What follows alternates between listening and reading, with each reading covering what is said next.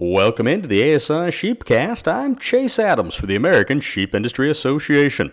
Last week, the American Sheep Industry Association announced the development of a secure sheep and wool supply plan to ensure business continuity in the event of a foreign animal disease outbreak.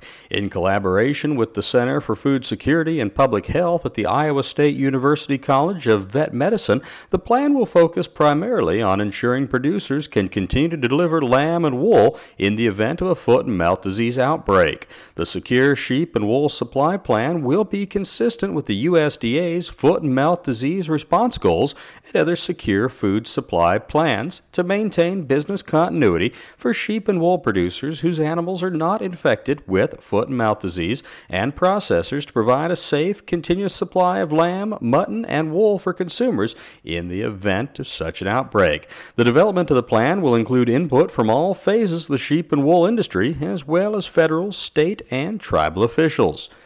Elsewhere, ASI is working with the Public Lands Council and others to solicit comments in support of state management of gray wolf populations. Recovery of the gray wolf population is a conservation success story. Since being listed on the Endangered Species Act list in 1974, gray wolf population numbers have exceeded recovery goals by more than 300%.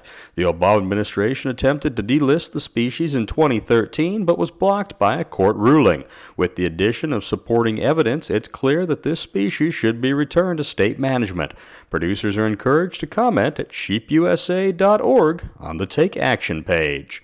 The American Sheep Industry Association joined with other stakeholders on Monday, filing comments in support of the EPA's rewrite of the Waters of the United States rule. For decades, agricultural producers have urged greater regulatory certainty in the implementation of the Clean Water Act, with varied interpretations from Congress, the Supreme Court, and the regulatory agencies. A final rule is overdue. With corrections to the previous rule, rolling back regulatory overreach to ephemeral waterways, ditches, and stock tanks, the revised revised rule refocuses federal jurisdiction largely on traditionally navigable waters.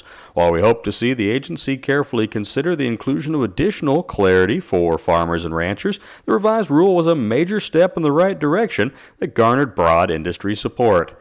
And finally, with the results available from the U.S. Census of Agriculture, sheep producer numbers are up. Over 100,000 sheep producers reported in the United States. That makes for a rise of over 13,000 producers since the last census in 2012. That's this week's Sheepcast. I'm Chase Adams for the American Sheep Industry Association.